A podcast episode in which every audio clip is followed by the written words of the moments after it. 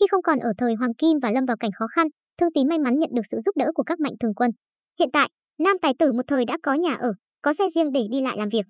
Trước đó, Thương Tín chia sẻ về tình hình khó khăn khi ở trong căn nhà trọ lụp sụp, nợ chủ tiền phí vài tháng.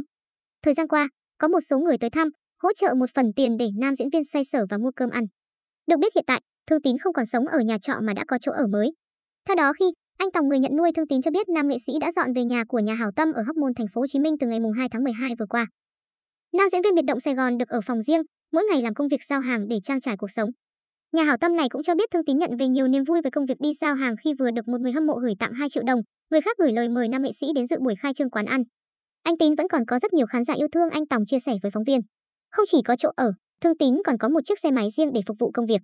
Nhạc sĩ Tô Hiếu chia sẻ với phóng viên, khi Thương Tín vừa gọi mượn xe, nam nhạc sĩ đã đưa diễn viên ván bài lật ngửa đến một cửa hàng xe máy cũ. Sau đó, Thương Tín được tặng một chiếc xe máy tay ga. Nhạc sĩ Tô Hiếu cho biết ngoài đồ ăn, thức uống thì xe cũng là thứ cần thiết để Thương Tín có thể đi lại và xin việc. Để chắc chắn Thương Tín có đủ sức khỏe lái xe hay không, nhà hảo tâm đã xem nam nghệ sĩ chạy thử rồi mới mua xe. Khi được hỏi có lo sợ bị lợi dụng hay không, Tô Hiếu chia sẻ, xe cũ của Thương Tín bị trộm mất nên việc mua chiếc xe khác là điều chính đáng. Chiếc xe Honda mà con trai mua cho anh Thương Tín đã bị người ta trộm mất, nên mỗi lần muốn đi đâu rất bất tiện. Nếu anh Thương Tín xin tiền hay đòi hỏi một chiếc xe đắt đỏ thì là chuyện khác. Còn chiếc xe này trong khả năng của tôi có thể giúp được. Nếu tôi không đủ khả năng thì tôi sẽ không giúp. Tôi giúp là vì bản thân mình muốn, còn nếu lấn cấn trong lòng, tôi sẽ từ chối.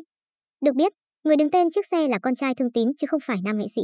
Được nhiều người giang tay giúp đỡ trong thời gian qua, nam diễn viên biệt động Sài Gòn cũng vô cùng hạnh phúc.